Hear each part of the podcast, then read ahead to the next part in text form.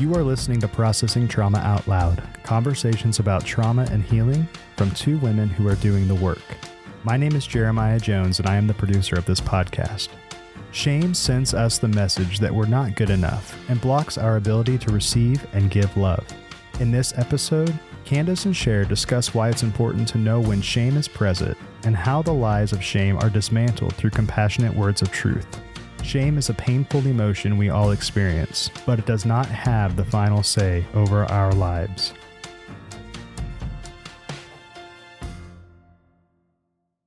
Hi, Cher. Hey, Candace. How are you doing? I'm doing great. How are you doing today? I'm doing great too. Well, we're going to have a, a different topic today on shame for our episode eight. We've had several discussions about why it's just important that we name some things about shame as we move forward. Yeah, I think the reality is everyone struggles with shame, particularly.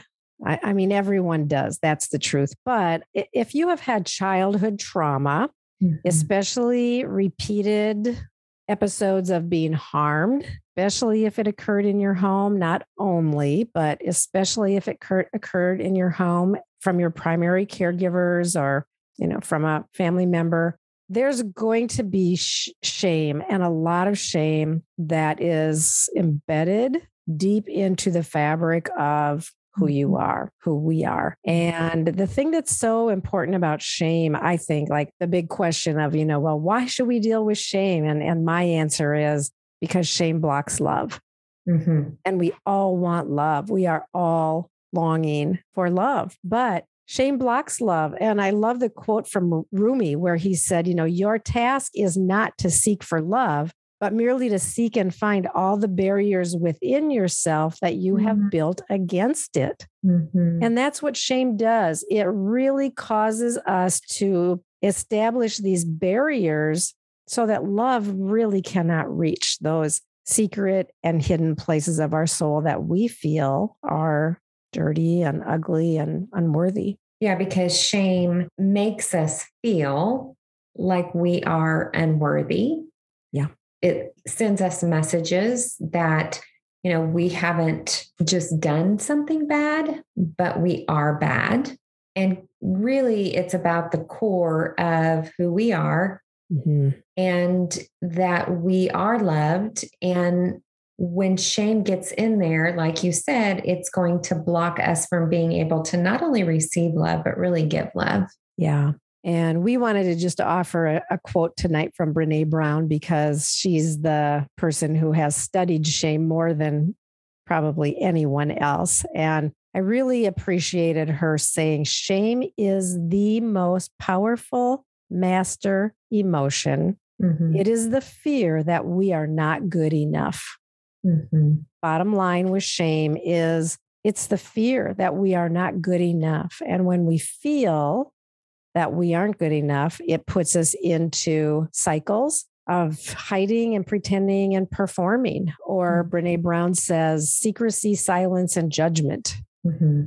And all of those words, I think, are so powerful. And have such huge impacts on our life and our relationships and just the way that we are able to do life.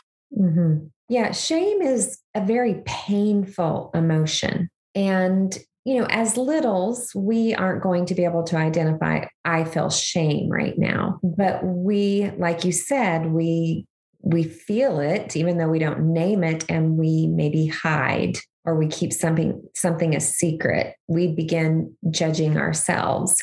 And as we grow older we look for ways to relieve that pain. We yeah. look for ways to cope with the pain of shame. And that the way people do that varies. You know some some people get some relief through addictions. Some just shut down and don't allow themselves to feel emotions, become avoidant. There are multiple ways that we try to silence the voice of shame through coping behavior. And where that gets complicated is when we meet someone, or even as we are processing our own journey, and the ways that we've tried to silence shame also produces guilt. Which then becomes the big deal. Mm-hmm our behaviors, you know, all the things that we're doing really to survive, but in the eyes of society, often those things are not acceptable. So they get us into trouble. And so often, I think, rather than feeling like we have somebody who will dive in, right, and start trying to get to our heart, rather than that, to say, like, why are you doing this anyway? Mm-hmm. Rather than that, we get the eyes of judgment that say you are bad because you are doing bad things. Yeah. And so we focus on the behavior.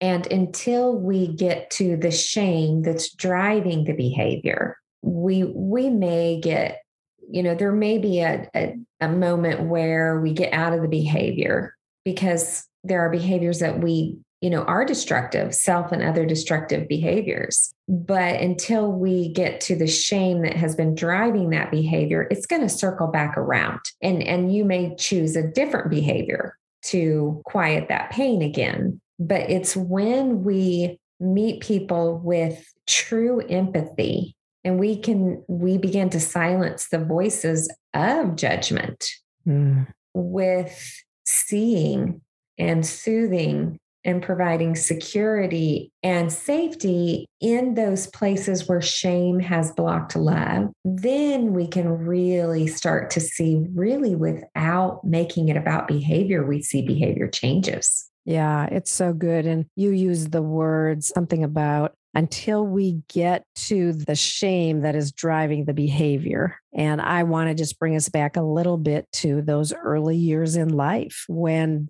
these foundations of shame are established. And when we go through particular stories of harm, a child will always take the blame. Mm-hmm. They will always believe that they are somehow at fault for what, whatever it is that happened, even if it happened to them. They will believe that they are at fault and they will not, a child cannot point the finger at a parent and say, it's the parent mm-hmm. who is struggling here. It's the parent who is doing something they shouldn't. The child will always believe that it is something about them that prevents their parent from being kind or loving or or, or good. Mm-hmm. And so it's yeah, it's the it's that shame then that that gets established really young in life, often most of the time, mm-hmm. and then drives those behaviors what do we want to say here about that shame that gets i think i think a story would be good. And we were talking a little bit beforehand about a story that we would want to share. And candace you have a story to share from when you were pretty young about just how some feelings of shame swept over you. And just wondering if you want to share that story yeah, I'll share that story. And I want to mention before I share the story that feeling shame can result from something that's been done to us, something that we've done, or just shame by association. It's just being connected to a group or a family that has been judged. When I was in probably third, second or third grade, I overheard a girl talking about that she couldn't come and spend the night at our house. My parents were divorcing, and, you know, in my small community, that was still very few people did. There was this sense of, even as a young child, I started to realize there's something bad about our family, and that thing makes other kids not to get to spend the night at our house.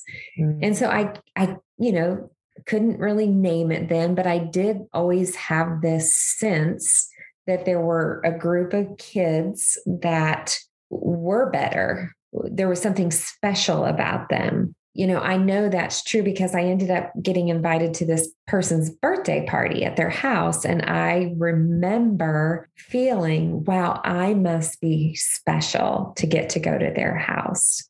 Mm. And really, that's shame because it's it's that comparison. There's the special group i told you this and we kind of laughed about it but it's just true the way we do this in shame. Well they're better but i'm not quite as bad. So you know it's almost trying to manage okay how bad or how good am i?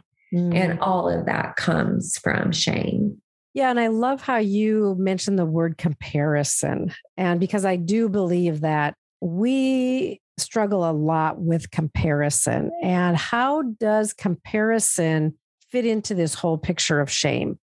Well, shame lies to us. There again, I guess the strongest lie is is that we're not good enough. But that sets us up to compare because we will judge people and ourselves in light of our idea of what's good and what's bad instead of being able to look at the core of who someone is mm. and call them created and beloved and who we truly are you heard that said about you when you were pretty young. And I'm just mm-hmm. wondering, would you say that that event kind of affected you through the coming years? Just kind of having that sense of, ooh, there are people in my world who think that I'm not good enough. Like, what what did that do to you? You know several of my other stories too. So that was one of several that set me up to feel fundamentally flawed.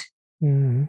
I remember feeling it even in junior high and high school. You know, it's one of the reasons I, when I got introduced to alcohol, there was something about having that relief of for this time, mm. I just didn't care. Yeah, I have great empathy and compassion for coping behaviors that is trying to silence the voice of shame. But as we know, ends up producing a lot of guilt. I'm just thinking about how in our culture, and this is probably true everywhere, you know, among humans, but we haven't been very good, at least in my world or my experience, right? It we have not been very good about being able to show kindness to people who are acting out in ways that really are screaming, I need help. Somebody help me this maybe is a whole different conversation, but why is it so hard to mm. walk toward people who really are screaming, I need help. And, mm-hmm. and I, and I'm, yeah, and I'm, I'm desperate here trying to just survive. Why is it mm-hmm. so, why do you think it's so hard for people to walk toward that? Well, because we also judge the way people cry out saying that they need help. I personally think we all need help somebody may be crying out through more destructive behaviors, but somebody may be crying out for help through temper that's out of control. You know, we we actually in shame will judge people's behaviors in how they cry out for help. And so I think it's a good question to ask Cher because when we are acting out ourselves in the way that we can and do, and when we see someone else I think it's just a compassionate question to say, where's the pain? Mm. Yeah, where what's going on here? Mm.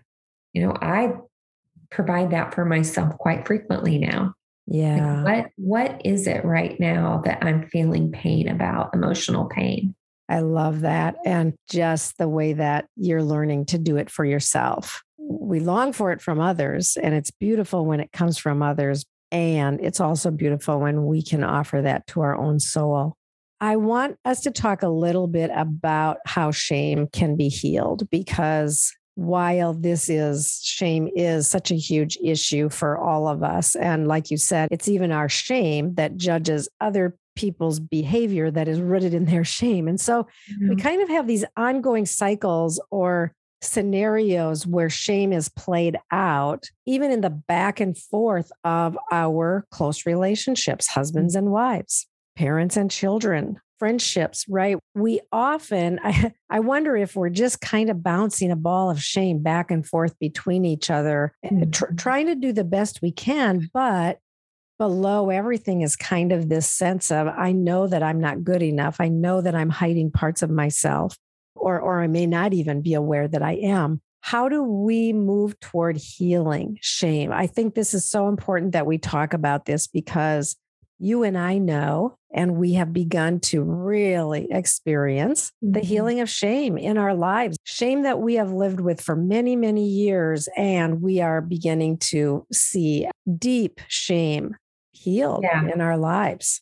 Yeah. And I know for me, I've had, you know, a strong faith in that I believe when I thought of God, right, that he really could look at me and know me and still love me. Okay. Like I had a head knowledge of that. But when I started encountering, because he knew it all and he said mm-hmm. that he mm-hmm. still loves me. Yeah. And, and I did have a faith that I believe that was true in my head. But when I began to experience it in my friendships, you know, with you and our story group, where, okay, you guys may not and do not know everything like I believe God does. Mm. You know more than anyone, and you have not turned away. You have stayed. You have spoken into that secrecy and the judgment, and you've stayed. And, you know, there's been a few times I have shown up in story group and you know I've shared something and I've put my hands over my eyes. The shame that I have felt in those moments just felt too much to even look. Mm. And then, of course, when I did, the eyes that were meeting me and the words and the tenderness began to rewire my brain that I am worthy to be loved, mm. even in my failures. And I can't, I've heard you say this before, I can't get enough of it now. Yeah. That's why we show up in story group every week. Right. Exactly. Yeah. And Brene Brown talks about how it's it's empathy. When our shame is met with empathy, which which is like somebody else meeting us, not with judgment, mm-hmm. but with the heart that says, who I see before me is worthy to be loved, and I will walk toward you and i'm not judging you because i i know that i also have my own struggles and my own mm-hmm. stories and right so it's it's like we can move toward each other with empathy and love and kindness because we're also showing up and being real about our own mm-hmm. feelings of shame and and bringing our own stories where we have carried so much shame yeah. And it's always so powerful when we, even over the weeks that follow after we've shared a story, how we see and experience more freedom in in those particularities and that that's why we believe in story work i've said this before like shame can't be met with vagueness mm. this vague you're okay or I love you. Those things are great. I'm not saying there is never a time that we don't say things like that, but shame has to be extracted out with precision. And, and that takes knowing the stories. I, I was sitting in some of Brene Brown's quotes today, and she really talks a lot about how healing requires vulnerability, mm-hmm. courage, trust, authenticity and risk. And I was thinking about kind of this scenario of how healing requires that I walk into the room. Like that's first, right? Like I have to walk into the room. I can't just be alone in my shame and think that it's going to someday be gone. It won't. It will always be with me. But first, I have to have the courage to walk into the room. Then I have to be willing to and vulnerable and take off some of my heavy protective armor mm-hmm. whatever that looks like. But all the, the things that have been protecting me, like I have to be willing to let that down, at least a piece of it, not not not all of it, but at least a piece of it. And I have to be willing to stand in the light, right? I have to be willing to say, here is a piece of my story. Mm-hmm. And I'm struggling with this, and I don't even want to show you, but here it mm-hmm. is. And I allow you to see a piece of the real me. Like that takes uh, it's vulnerability, it's courage, it's trust, right? I I trust you enough because you've shown me, you've given me a glimpse that I have hope that I can show you a piece of the real me. And I do all of that knowing that this is a huge risk because I cannot control the outcome. Mm-hmm. Like you might have empathy you might hear me well. You might see me. You might respond with love and care.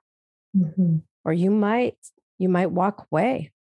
Mm-hmm. You might judge me, right? So there's always risk involved and it's hard. Walking the path to healing shame requires these things like vulnerability, courage, trust, mm-hmm. authenticity, risk. Like we cannot heal if we do not take some risks. We have to be looking for where are the safe places that I can begin to do this work? Who is a safe enough person that I can at least move toward in some way and give them some glimpse to see how they will respond to my story? Yeah, it is hard, but it, it is worth it. And I just want to say, you know, we have listeners that maybe have stepped into that a little bit and got hurt. Yeah. And so they've pulled back, but we we actually have a deep cry in our hearts to be known, to be seen, to be loved, just as we are. And you may quiet that cry, you may numb it again, but my hope is that that you'll risk again. Mm. You know, I it it took me a long time to find the place and the people that could really help me get out of years and years of shame. There are people out there that mm. can and will and it's it's part of the hard work is keep looking, keep working toward finding someone who can hold and contain your story. Mm. It's worth it. So yeah. worth it. Yeah. Uh, good to be with you today, Cher. Hard topic, but there's so much hope. Mm, so much hope because shame can be healed. Like we know that this is true. We're we're living examples of experiencing the goodness that comes when shame is met with love. Mm-hmm. Okay. Good to be with Love you, friend. Yeah. Love you. Love you too. Thank you for listening to Processing Trauma Out Loud. Make sure to check out the show notes for links to suggested resources and social media. Like, subscribe, and follow to keep up with our weekly content. And if you don't mind, Take a moment to rate and review us. Your feedback is extremely valuable and contributes to the success of this podcast. Music was created by Caleb Paxton, and our sound engineer is Jeremiah Jones of Audistory LLC. We welcome you to join us for more conversations soon. Take care.